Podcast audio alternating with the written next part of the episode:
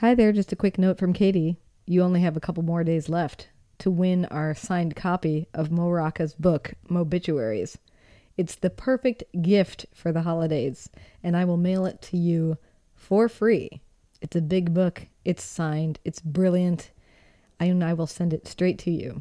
To enter, all you have to do is support this show.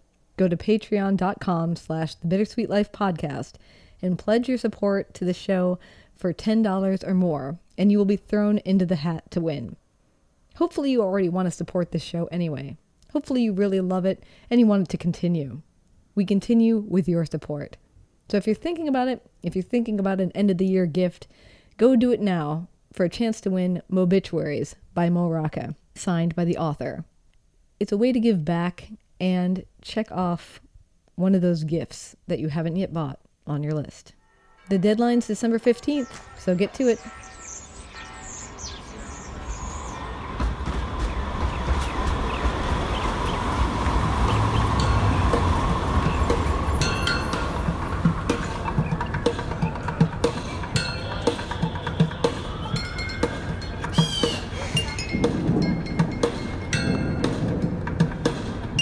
Hello, I'm Katy Sewall, and this is A Bittersweet Moment with Tiffany Parks.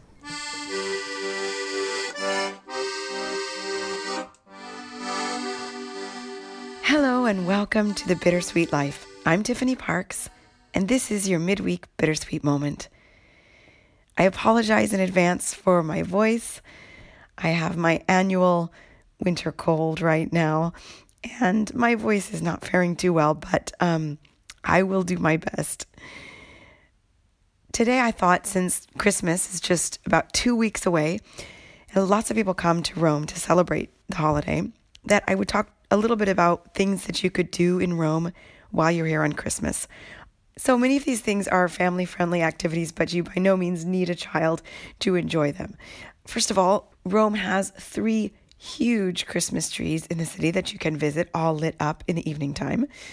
One is at the Colosseum, one is at Piazza Venezia, actually really nice tree this year. Last year it was pretty sad, but this one is quite nice. And uh, and one of course in St. Peter's Square.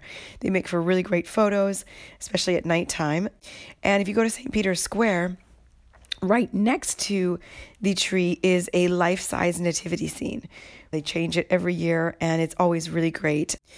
The figures are not live people, but they are life-sized if you are very into the nativity scene, as some are, in Italy it's actually very popular.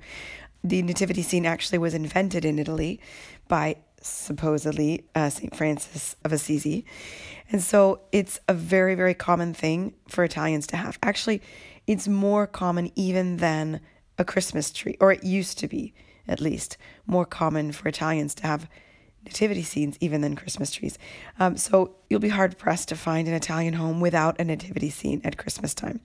There is an exhibit that is an annual thing that goes up every year in a place called Sala San Pio X, which is very close to the Vatican Museums. It's right off of Via Conciliazione. And it's called 100 presepi. Presepi is the Italian word for nativity scene, um, but they're actually more than that now. It's something like its 45th or 50th year, and they actually have nativity scenes from all over the world, and some of them can be very creative and very unusual. Sometimes they're made with very strange things, like all made of pasta or something like that. So that's a fun thing if if you like nativity scenes. Another great thing to do that is very low key and doesn't take a lot of planning is just taking a walk through the city and enjoying the Christmas lights. Now, I've been in Vienna over Christmas and London, and I'm not going to lie, Rome cannot compete with those cities when it comes to Christmas lights. I've actually never been to New York at Christmas time, so I can't I can't compare it to New York, but I, I assume that it also can't quite compare to New York. But it is still nevertheless very lovely. Some of the streets that are most lit up are, of course, Via del Corso and Via Condotti, Via del Babuino, Via del Governo Vecchio, and lots of the small streets that are in Trastevere. I highly recommend a walk down Via del Governo Vecchio, which is very close to the to Piazza Navona, not just because they put up Christmas lights, but also because there's a little tiny wine bar on that street called Il Piccolo, and they have mulled wine and they serve it from outside actually. They have like a big pot set up outside of the wine bar and you can just grab a little plastic cup as you walk by and buy a cup for about two euros or something like that. So that's a very fun thing to do. If you're taking an evening walk, you can grab yourself a cup of mulled wine. Now, of course, there's also ice skating to be done, outdoor ice skating. Probably the most picturesque place to do this is right outside Castel Sant'Angelo. They set up a skating rink every year. It's quite dramatic to have the you know that big castle right behind you as you skate. They also have a skating rink in Re di Roma, which is a square just past the Colosseum. And there's also one set up at the Parco della Musica, which is Rome's major performing arts venue. Speaking of Parco della Musica, there's also a gospel festival that goes on every December. It runs all through the month, I believe, from the 1st all the way up to the 31st. There's even performances on Christmas Day. And they have really, really big, important gospel choirs from around the United States, including the famous Harlem Gospel Choir. If you have kids, one of the best things to do with kids is to take them to either Luneur or Cinecittà World. These are both amusement parks. Luneur, which is in the Eur district, south of the city, this is specifically for little kids, for like two to 10 year old kids. It's not the kind of amusement park that a 15 year old is going to probably get much out of. So if you're traveling with the really tiny ones, that's where you want to take them. Cinecittà World is for kids of any age, also great for adults. It's kind of like Universal Studios in the sense that it was built basically inspired by the films that were made at the Cinecittà studios. If you like to celebrate Christmas by consuming food and drink. One thing that's really fun to do at Christmas time is to go to Said for hot chocolate. Said is a very famous, very old chocolate shop in the San Lorenzo neighborhood, which is just past Termini Station, and they are famous for making the best hot chocolate in the city. Be warned, Italian hot chocolate is extremely thick. It's so thick that I personally I can't even drink it. It's like it's almost like liquid pudding. So just be be prepared for that. Another place to go to get something warm and cozy to drink is Babington's Tea Houses near the Spanish Steps. They make some of the best tea in the city and they definitely serve it better than any other tea shop in the city. It's run by English people and they know what they're doing. That said, it's extremely expensive. So be prepared to spend between 10 and 15 euros just for a pot of tea ridiculously expensive, but a very lovely and quaint place to go. As far as eating in Italy, the famous thing to do on Christmas Eve is to eat fish. So if you're going out to eat, that's probably what you're going to find in most restaurants. Probably the more expensive restaurants will have set menus and will have several different courses of fish dishes to sample. There are Christmas markets in the city.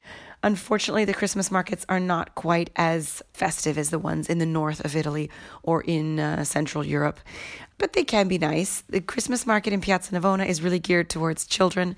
There is a carousel in the center of the square, an historic carousel, and there are lots of stalls selling candy. For something a little bit more traditional, you can go to Piazza Mazzini in Prati, where they sell more Christmas decorations and nativity scene figurines, which, as I've mentioned, are very big here. As far as religious services, first of all, um, you can go to menorah lightings in Piazza Barberini. They have a very, very large menorah there, and they have a ceremonial lighting every night of Hanukkah. They also have uh, traditional music and dancing at the same time, and sometimes I think they might even have refreshments.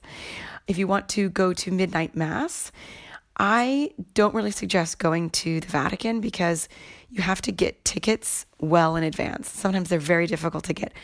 They're free, but they're very difficult to come by. Um, usually, you actually have to book them in advance through your hometown parish. Uh, so, if you don't have your own parish, you're going to have a hard time getting tickets to the Vatican. So, instead, I suggest going to Midnight Mass at Santa Maria in Trastevere. I've been a couple of times. It's very nice. The church, as many of you probably know, is beautiful. It's gorgeous medieval church. They just light it up with so many candles and it's full of people. It's part of a very active Catholic community in that neighborhood. And so lots of people come and they also um, have a chorus that performs very, very old traditional music. It's really beautiful. If you do want to go to the Vatican, I suggest going on Christmas Day at noon. The Pope gives the famous Urbi et Orbi speech to the city and to the world. He only gives this speech twice a year on Christmas Day and on Easter. And um, he gives this speech from the balcony of St. Peter's Basilica, the central balcony. And again, he only appears on that balcony. It's called the Benediction Loggia.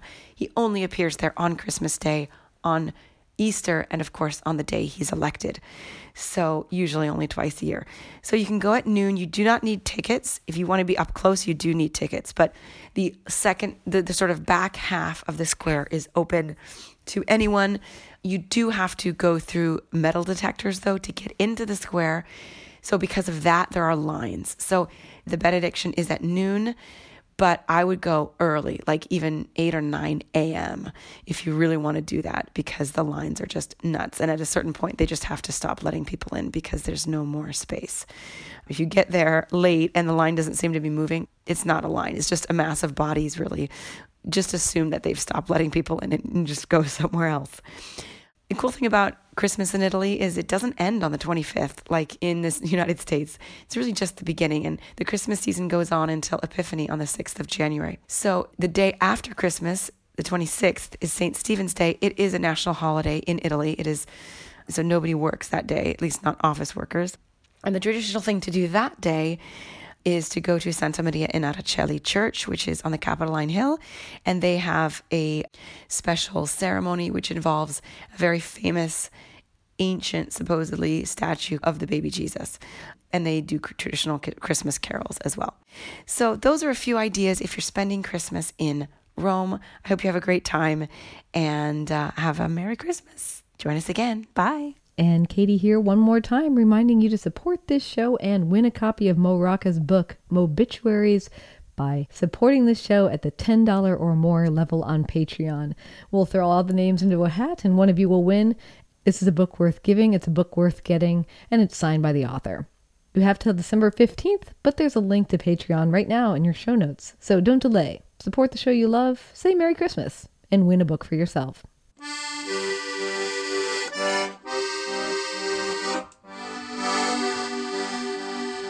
Thanks for joining us.